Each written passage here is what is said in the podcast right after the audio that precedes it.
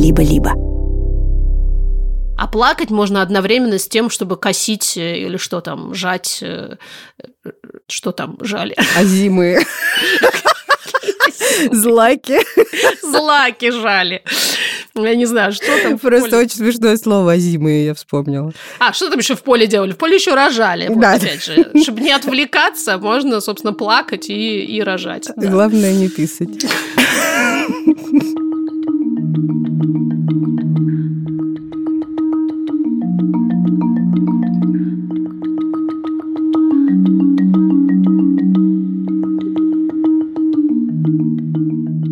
Здравствуйте, здравствуйте, привет. Привет, привет, дорогие все. С вами подкаст «Никакого правильно» студии «Либо-либо». Как всегда, на этой волне позитива, Позитива и мудрости, давай так. жизненной мудрости, да. Видимо, мы сегодня позитив и мудрость российского подкастинга, почему бы и нет. Меня зовут Ксения Красильникова. А меня зовут Маша Карнович-Вула. Это очень интересная ситуация, когда ты оглядываешься назад и так, ого, какие мы умные, э, творческие и хорошо придумывающие люди. Инноваторские. С нами это произошло, потому что мы решили вспомнить нашу серию многотомник, трехтомник под названием «Токсичная философия». Оказалось, что этот термин придумали мы сами, но вот я всего этого не помнила. А сейчас я думаю, как хорошо придумано. «Токсичная философия» в трех томах. Это три поста в Инстаграме. Мы там подсобрали какие-то языковые формулы, которые мы слышали так давно и так часто, что они кажутся нам абсолютно незыблемыми. Кажется, что это вот действительно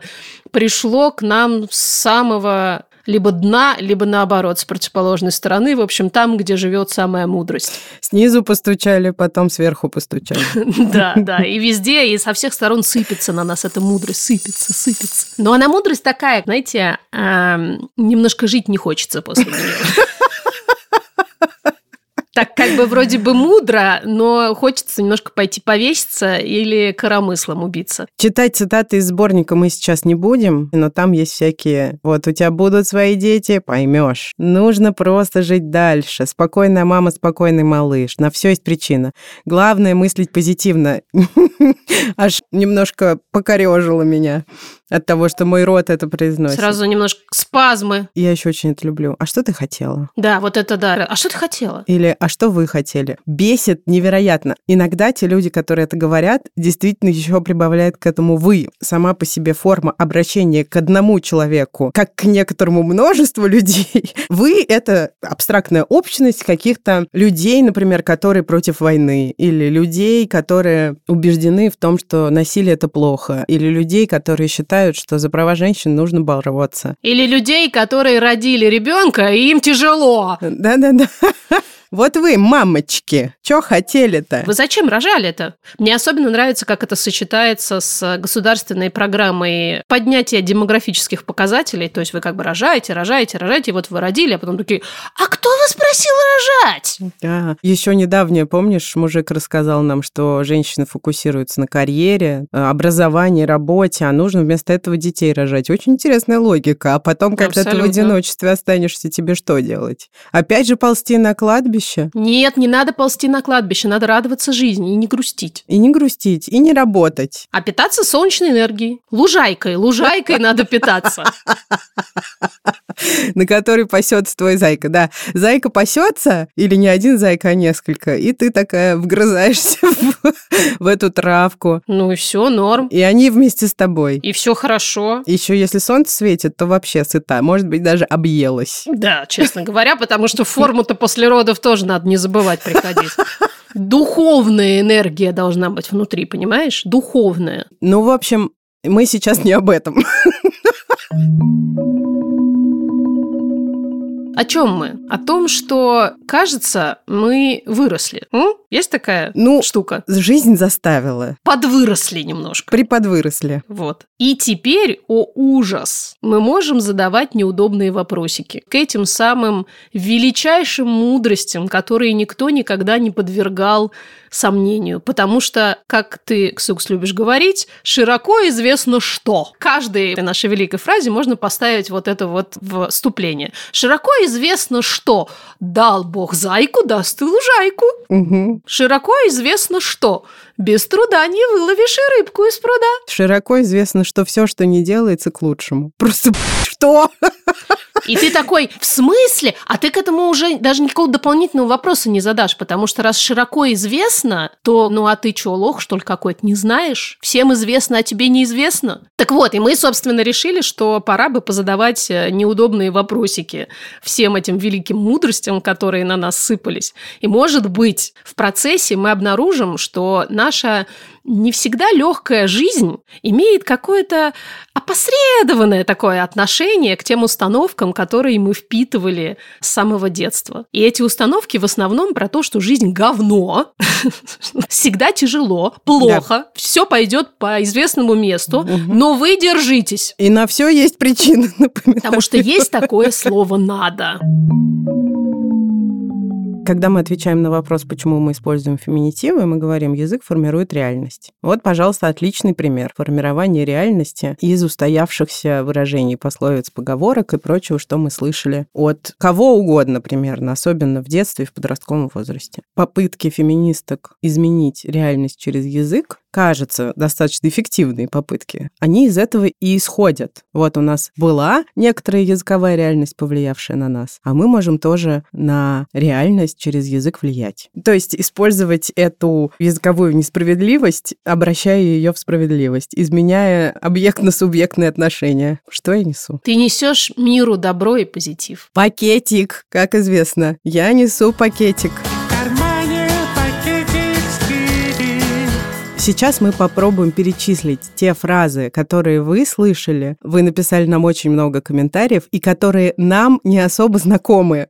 ну, так сложилось. И они тоже в фольклор проросли корнями, но иногда вызывают просто смесь недоумения и кринжа. Надо сказать, что мы сделали так. Наш продюсер Лиль Чеснова собрала всю эту народную мудрость в документик. Ксукса в этот документик заглянула, немножко там пошуршала, а я сейчас это услышу впервые впервые.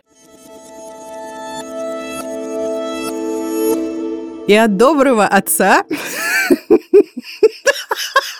Скажи мне, что там будет э, рифма молодца. Нет, и от доброго отца родится бешеная овца.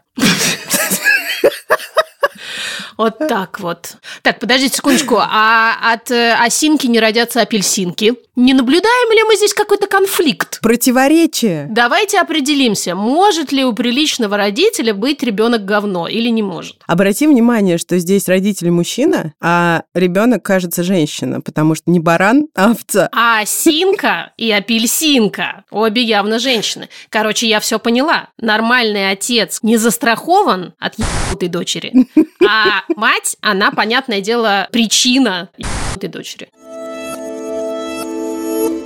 Тут хочется классическое все-таки проговорить. Кажется, всех объединяет один и тот же опыт с этой фразой. «Терпи, казак, атаманом будешь».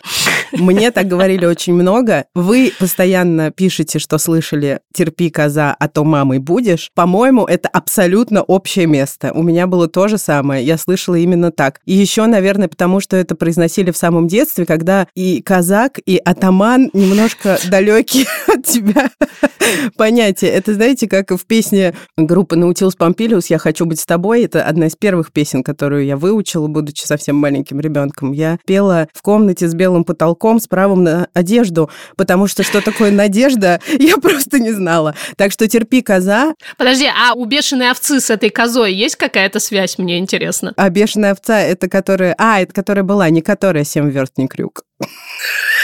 Та собака была, господи. Ну что ж. То есть родилась ты бешеной овцой, а теперь терпи, а то мамой будешь. Дальше. Может быть, ты знаешь это. Золотая слеза не вытечет. Нет, первый раз. Попробуем разгадать, что же имели в виду мудрые люди прошлого. В этом слое народной мудрости много-премного предложений, связанных со слезами. У меня есть такая гипотеза. Когда ты плачешь, ты делаешь что-то плохое, а золото — это что-то хорошее. Да. Значит, слезы твои бесполезны. Нет, у меня-то, конечно, сразу что-то к секс-практикам в голове рождается. Да? А если еще и не вытечет, сразу так больно становится. Так как какие-то сразу инфекции в голове, воспаление какое-то, да, опухоли. Вот такая фигня со слезами. И еще одна важная, важная фигня со слезами, мимо которой мы просто не можем пройти, потому что это База, база. Побольше поплачешь, поменьше пописаешь. Мария Карнович Валуа никогда не слышала эту фразу. Хоть что-то, слава тебе, Господи, мне не говорили в детстве. Я когда ее узнала от наших подписчиц эту фразу, я сразу очень удивилась. А почему такие проблемы с тем, чтобы пописать? Да. Почему мы что, воду бережем в унитазе? Или в чем проблема? Ну, я окей с тем, чтобы пописать побольше. Можно?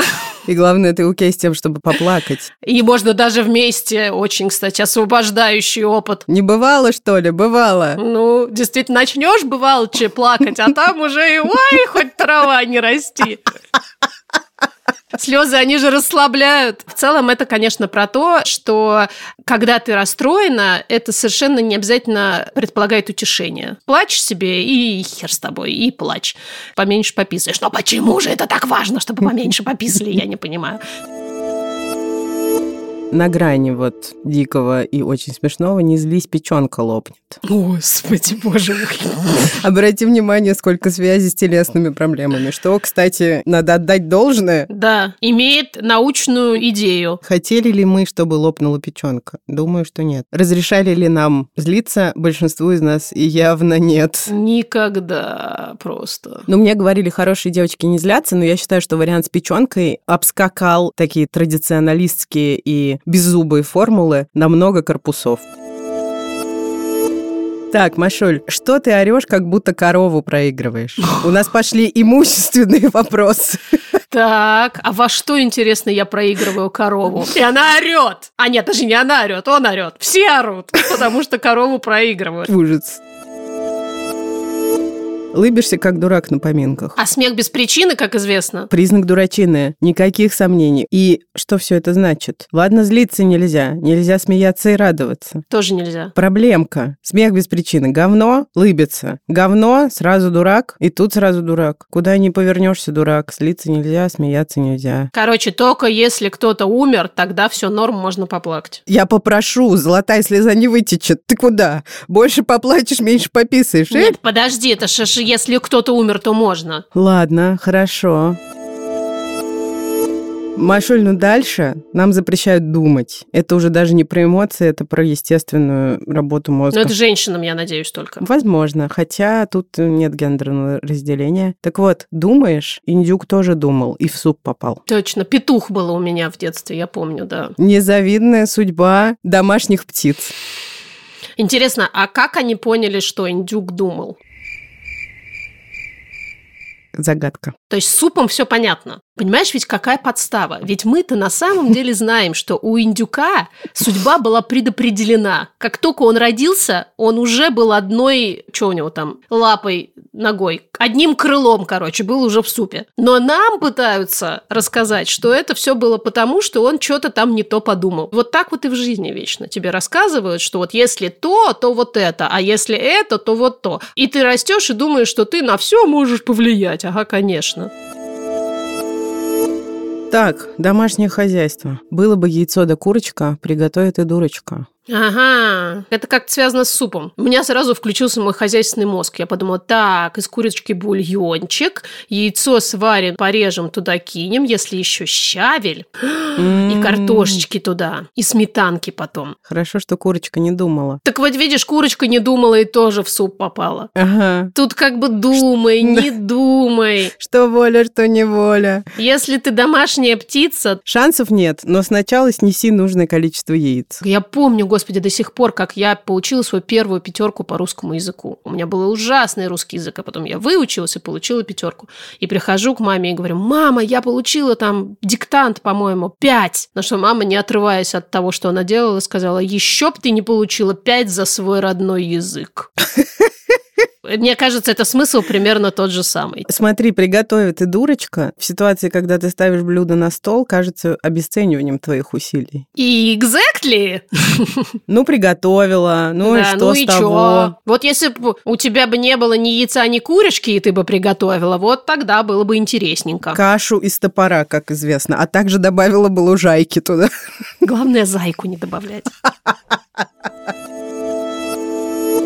Дальше. Все варианты, когда ты хочешь, например, съесть что-нибудь приятное или сделать что-то приятное, а попа не слипнется, а морда не треснет, а жареного мыла не хочешь, а жирно не будет. Также сюда же можно закатать губу. Да, губозакатывающей машинкой. Ну и хорошенького понемножку. Кажется, да, это все суммирует э, все твои желания. Хорошенького понемножку я реально иногда готова себе откусить язык, когда у меня открывается рот, чтобы что-то похожее Алёше сказать, когда он получил 150 миллионов, миллиардов развлечений, а потом говорит, я хочу еще, я хочу еще.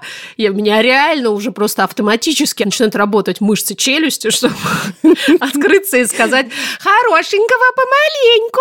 И ты такая... О, нет! Из меня прям так лезет эта народная мудрость, понимаешь? Прям лезет она из меня. И ты знаешь, как это надо кашлять или чихать в рукав, ты такая хорошенького понемножку. Точно. Так, дальше, Маш. Очень важна твоя реакция. Я подготовилась. Давай. Сиськи по пуду работать не буду. Да. Давай, твои гипотезы. Время пошло. Минута.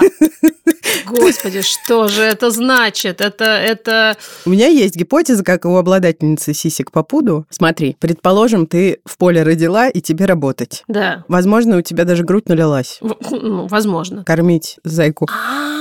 Если у тебя большая тяжелая грудь, тебе, возможно, сложнее работать с огбенной. И это может служить как будто бы оправданием того, что ты отказываешься работать. Звучит как уважительная причина. В ответ на это можно просто ответить «да» и что? Я тебе хочу сказать, ты выглядишь такой сейчас недовольный, да? Возможно, даже обиженный на русский язык. Так вот, не гляди, как Ленин на буржуазии.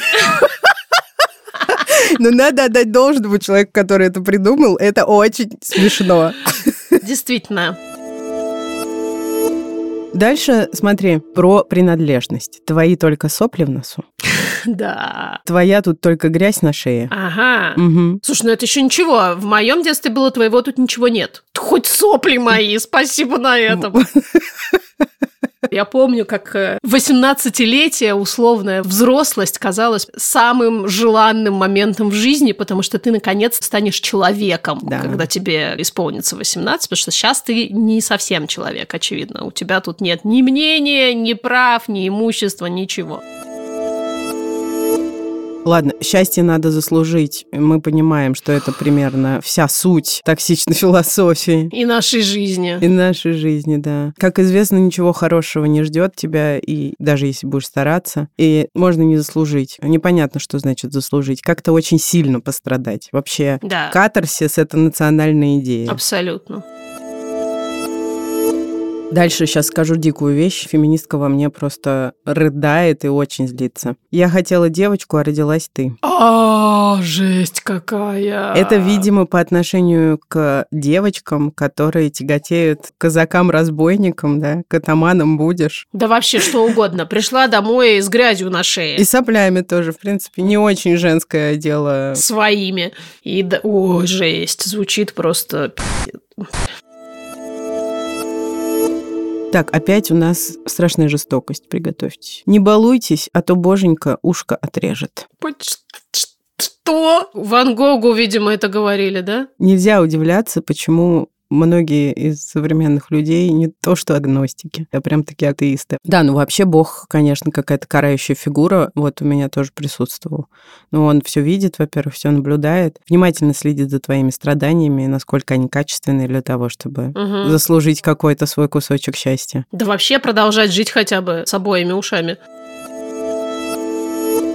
Дальше загадка для меня. Нос на троих рос, одной Тамаре достался. А, это, наверное, из любопытной Варвары. Да вот я тоже думаю сразу про Варвару. Папа мне все детство говорил про любопытную Варвару. И я до сих пор думаю, как же это же нужно было постараться, чтобы... Убить познавательный интерес. Вот мне нужно было постараться, чтобы сохранить в себе этот познавательный интерес. Так, подожди, как еще раз? Нос на троих рос, одной Тамаре достался. То есть... А, он был такой большой, что Да. должен был на троих, а он у Тамары... Ой, бедная Тамара.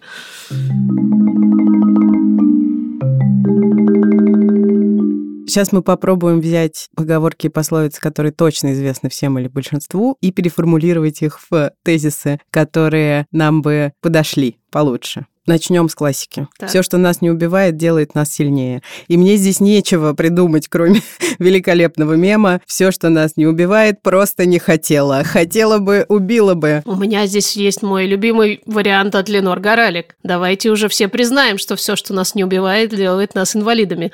И это действительно правда. Бог терпел и нам велел. Бог терпел, а мог бы и не терпеть. И не велеть нам терпеть вслед за собой. Бог терпел, а мог бы и выстроить личные границы. О, идеально.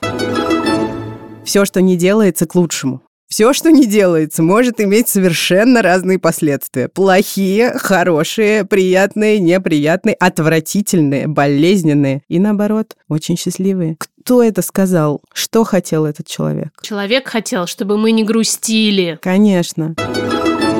Старый друг лучше новых двух.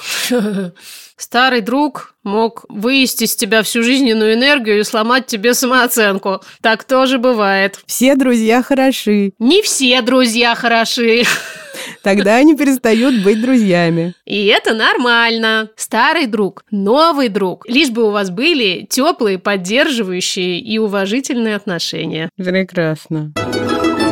Не жили богато, нечего и начинать. Не жили богато, но начали обучаться финансовой грамотности, и все изменилось. Да, не жили богато, какая досада. Давайте же попробуем это изменить. Что люди подумают? Что люди подумают, дело самих этих людей. Они подумают и пойдут дальше. Что люди подумают? Жалко у пчелки в попке. Надо учить биологию. Жалко, у пчелки. Мне кажется, это не попка. Жало у пчелы. Где находится жало? В брюшке. В брюшке. Итак, жало у пчелы в брюхе. В брюшке. Это официальное название. Тогда жалко у пчелки в брюшке. А главное, это не имеет к нашей жизни никакого отношения. Бьет, значит, любит. Нет, коллеги. Бьет, значит, должен прекратить бить. Бьет, значит, воспроизводит насилие. Хорошенького понемножку. Хорошенького постолько, поскольку надо для того, чтобы сохранять себя и свое ментальное здоровье. Или еще так хорошенького, как можно больше. На обиженных воду возят, Маш. Ой, да, как мне тоже это часто говорили. На обиженных смотрят с сочувствием и предлагают им разобраться, почему они обиделись. И предлагают компенсировать нанесенный ущерб. Любишь кататься, люби и саночки возить. Любишь кататься, люби, Люби и катайся. Это давно известно. Слава богу, хоть что-то уже. Хоть что-то уже реабилитировано. Давай про дворника поговорим. Ну, давай. Как пела группа Агата Кристи, дворник, милый дворник. Жопа с метлой. Это не имеет отношения к тому, что мы обсуждаем, но... А к пчелке? Хорошо. Почему дворник такая страшная и демонизированная профессия? Потому что снобизм, индустриализация, страх остаться неудел и несколько преувеличенная в глазах советского и постсоветского общества ценность высшего образования. И связь образования и ума. Более того, связь образования и последующей карьеры. Счастье надо заслужить. Счастье – базовая человеческая потребность и базовое человеческое право. И не нужно ничего особенного делать для того, чтобы быть счастливым или счастливой. Заруби себе на носу. Если хочется чего-нибудь зарубить, заруби березовую кору и выпей сок, потому что березе это полезно. Ну и финалочка. Яйца курицу не учат. В версии моего детства и подросткового возраста яйца учат курицу. В смысле, что когда я что-то говорю, Типа, посмотрите-ка. да, происходит возмутительнейшая вещь. Открыла рот. Правдистка мне еще говорили. Правдистка. Смотри-ка, феминитив.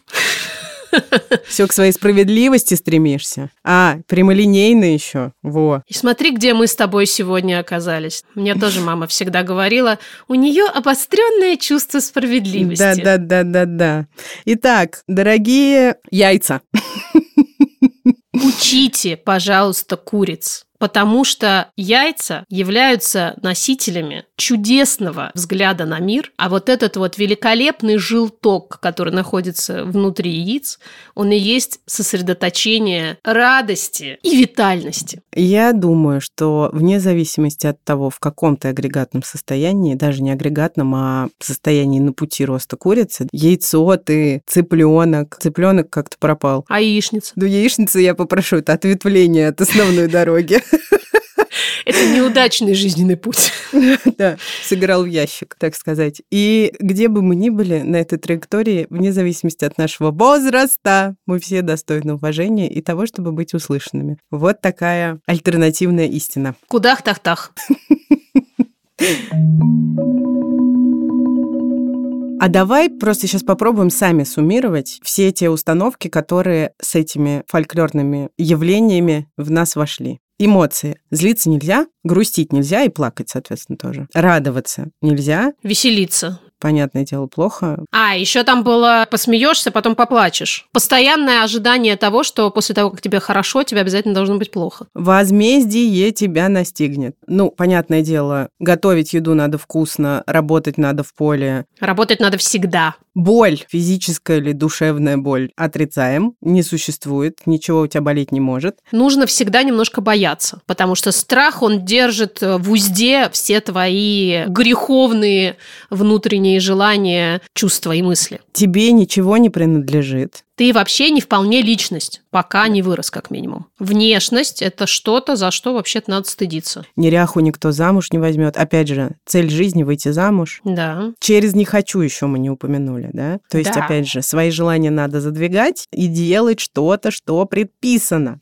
Думай о других. Всегда думай о других и о том, как ты выглядишь для других людей. Обязательно думай на каждом шагу. Обижаться нельзя. Ну, конечно, лениться плохо. Я вообще не верю в то, что лень существует, кстати говоря. Ну и, конечно, к богатству и вообще благополучию стремиться не нужно. Нужно страдать. И тогда, может быть, тебе обломится какой-нибудь кусочек счастья. Конечно же, очень кратковременный, очень незначительный, потому что дальше обязательно опять пойдет страдание. Да. Реально, мне кажется, мы обе от этого просто не можем избавиться. Абсолютно. Ощущение домоклого меча. Ну и своего мнения у тебя, конечно, быть не может. А, ну и, конечно же, все и всегда обусловлено каким-то высшим смыслом, про который никто ничего не знает, но он точно есть. Жизнь нельзя воспринимать как бессмысленную, абсолютно, череду, набор самых разных событий, на которые мы не всегда можем влиять. Нет, нужно считать, что все продумано, задумано и предопределено. Ну и вырастешь, поймешь. Вот мы выросли. И все это поняли. И все поняли, да. Пытаемся как-то очистить эту скорлупу со своих внутренних яиц. Внутренних яиц. Итак, коллеги, мы нарисовали наш портрет. Просто сдайте, что вот такими мы должны были получиться. Слава богу, не получились. И действительно кажется, что вот эта вот серьезная часть того, что образуется из каких-то навязанных идей в детстве, может нам сильно в жизни мешать. Мы точно знаем, что нам в жизни все это помешало. Господи, сколько денег и сколько часов потрачено на то, чтобы вот это вот все потихонечку хоть как-то выкорчевать. А ведь эти штуки, они же реально как сорняки. В отличие от приличных красивых цветочков, за которыми нужно ухаживать, поливать, подкармливать, вот это все. Эти растут, блин, сука, не, не, не избавишься. Машоль, я считаю, что когда ты начнешь есть лужайку, ты сможешь и сорняки выгрызть. Спасибо всем зайкам. Пудовым сиськам, конечно. Яйцам, курицам. Мыслящим позитивно. Лужайкам. Пчелкам. Жалкам. Буквам Я. Носам ушкам, казакам и атаманам, козам и овцам, всему крупнорогатому скоту, включая коров. Да, индюку и петуху, и супу заодно. Тем, у кого может лопнуть печенка. Ну, понятно, дуракам и дурочкам. Ленину с буржуазией. а также неряхам, Соплям в носу и грязи на шее. а также губам недурам, И губозакатывающим машинкам. обиженным, Варварам, Тамарам и их носам. катающимся на санках. И санкам. Спасибо вам всем, а также тем, кто прислал нам свои истории. Бабуля всегда говорила, кто как работает, тот так и ест. Ну вот я до сих пор ем как голодная собака. Просто за минуту все сметаю. Пытаюсь этим бороться, но это просто выше моих сил. Ну и, понятно, лишний вес, все дела. Еще она хвалила за то, что я все доедаю. И говорила о том, что на тарелке ничего не должно оставаться. Привет, Маша. Привет, Ксукса. Когда мне было лет 13, я повредила спину, и бабушка меня повела к костоправу хоккейной команды. Я не знаю, почему не к какому-то обычному врачу, в общем, привела она меня. А там был такой мужик э, лет 50, она меня оставила и ушла. Мне было жутко как-то неловко и вообще не по себе. Вот, он, видимо, это считал. Начал со мной очень уважительно разговаривать, на «вы», спросил, можно ли меня потрогать, да, что у меня болит. Вот, это, конечно, меня как аутиста очень сильно удивило и порадовало. Потом он э, уже после там всех процедур спросил, почему у меня такой спазм во всех мышцах, о чем я переживаю, потому что это не очень нормально для человека в 13 лет. И я ему ответила, что меня беспокоит, что я проживу такую же тяжелую жизнь, как мои родители бабушка, потому что они мне всегда говорили, что Бывает только так, по-другому не будет, все достается кровью, потом, болью, слезами, и для всех уготована такая судьба. И разрыдалась вот этому вот мужчине, на что он мне дал, наверное, один из самых лучших советов в жизни. Если вы родились в семье крокодилов, это не значит, что вы тоже крокодил или обязаны им быть. Если вы чувствуете себя птичкой, летайте. И, наверное, с того момента я начала воспринимать своих родных, которые вот мучились и постоянно жили этой тяжелой судьбой и не видели, что может быть по-другому. Я на них смотрела и думала, бедные мои крокодильчики, как же мне вас жаль. И это стало, наверное, таким моим девизом по жизни, что если хочешь летать, летай. Привет, Ксукса и Маша. Не знаю, насколько это можно отнести к народной мудрости, но моя мама однажды со мной поделилась мудростью своей. Однажды зимним утром она, провожая меня в школу, очень была красивая тогда погода. Только-только взошло солнце и озаряло белоснежные сугробы, которые переливались на, в лучах. И тогда она мне сказала, запомни, Оля, э, неважно, насколько ты любишь мужчину, на следующее утро ты всегда будешь чувствовать себя использованной. Что я могу сказать? Спасибо, мама. Я до сих пор не решаюсь на серьезные отношения. Твою мать, а? Про крокодильчиков мне, конечно, особенно понравилось, потому что тут сразу мой любимый анекдот. В цирке был главный номер «Летающие крокодильчики».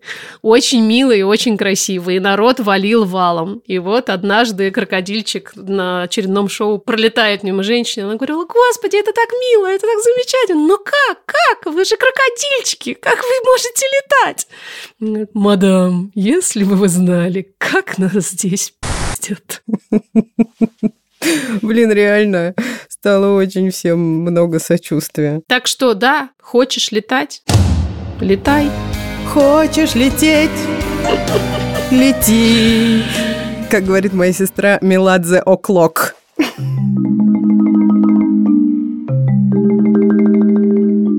Здорово, что мы выросли и можем не соглашаться с этим вот всем. И здорово, что наши дети имеют возможность слышать такое реже. Не будем утверждать, что совсем никогда, Да-да-да, но вспомним. хорошего по- помаленьку. И особенно здорово, что мы прямо сейчас можем с вами обнять своих внутренних детей, которые вот это все слушали, пока росли. И, господи, как же было неприятно и тревожно все вот это слушать. Давайте заботиться не только о наших детях, если они у нас есть, но и о наших внутренних детях, которые есть совершенно точно у каждого и каждой из нас. Наши дорогие внутренние дети Юры Шустицкого, нашего звукорежиссера, Наташи Поляковой, нашей художницы и дизайнерки, и Лили Чесновой, нашей продюсерки, мы вас обнимаем. Всех остальных тоже. До следующего вторника. Пока-пока. Пока.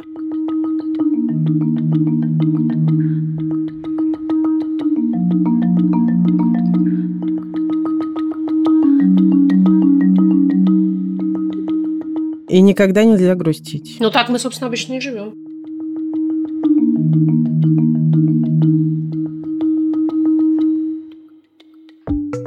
Друзья, у Либо-Либо есть подписка, но, возможно, вы не знаете, что первые две недели и только в Apple подкастах можно совершенно бесплатно слушать бонусные эпизоды ваших любимых подкастов и подкаст-студия со всеми секретами о нашей работе. Если Apple подкасты вам не подходят, приходите в закрытый телеграм-канал «Либо-либо», там тоже все это есть. Ссылки в описании. И помните, что подписка – это лучший способ нас поддержать. Спасибо.